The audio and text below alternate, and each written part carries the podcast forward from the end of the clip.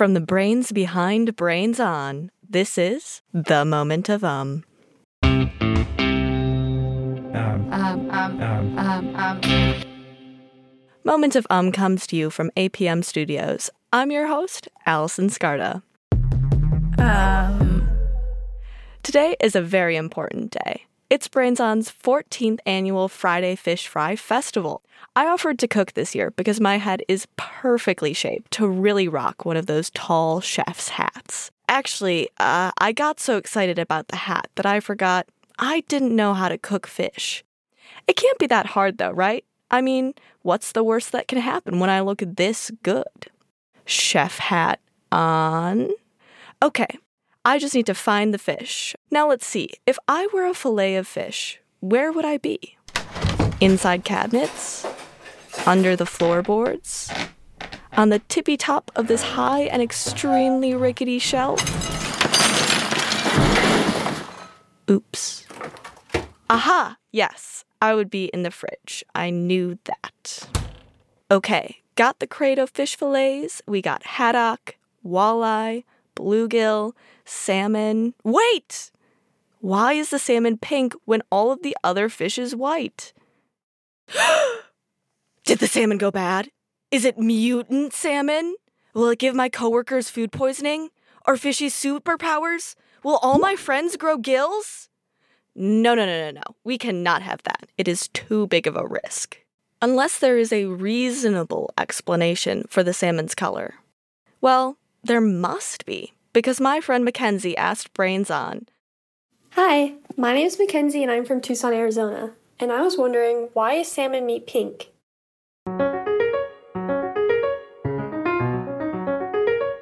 The short answer to why salmon meat is pink is that fish in general have two types of muscles one that is red and really good at working for long periods of time, and one that is white that is really good at working for short periods of time, but making stuff move really quickly.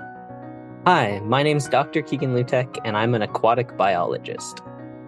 Salmon have to migrate long distances over short periods of time, and so most of their muscle has combined that red and white into something that is more intermediate. It lets them move really quickly over relatively long periods of time.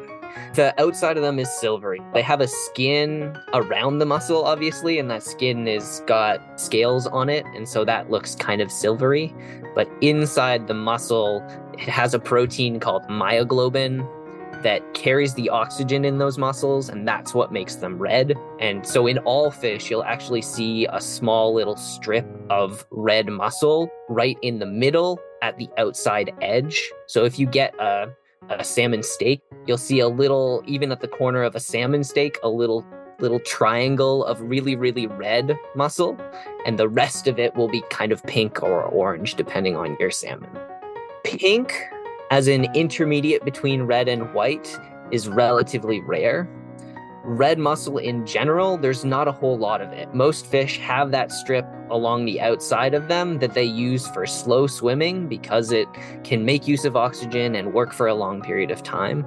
But most of the rest of the fish is made up of that white muscle that does a bad job of using oxygen, so you can only use it for short periods of time. But they need that because it helps them create a whole bunch of force really quickly.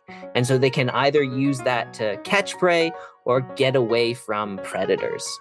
So they have a whole bunch of that stuff that gets them away very quickly and not a whole lot of the stuff that they need to move for longer periods of time. But for the most part, they're separated. It's either red or white and not the combination of those two kind of types of muscle that's mostly seen in the salmon.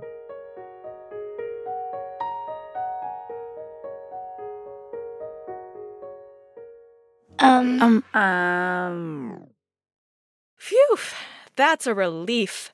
I was worried I was going to give everyone food poisoning.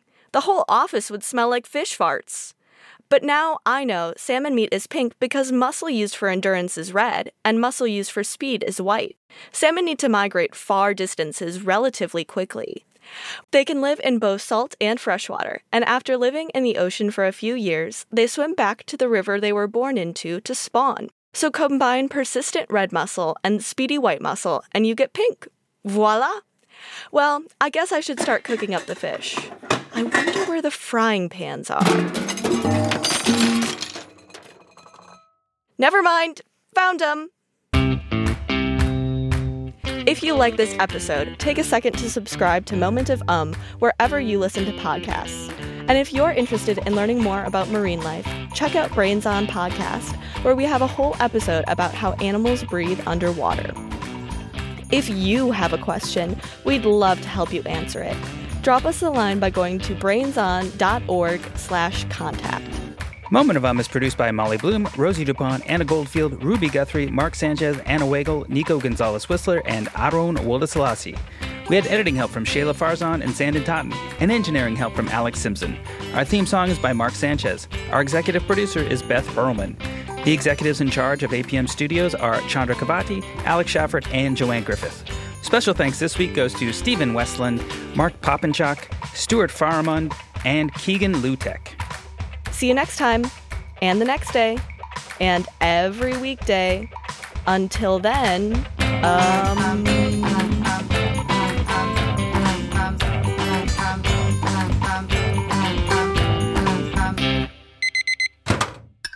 Maybe microwave fish sticks are more my speed.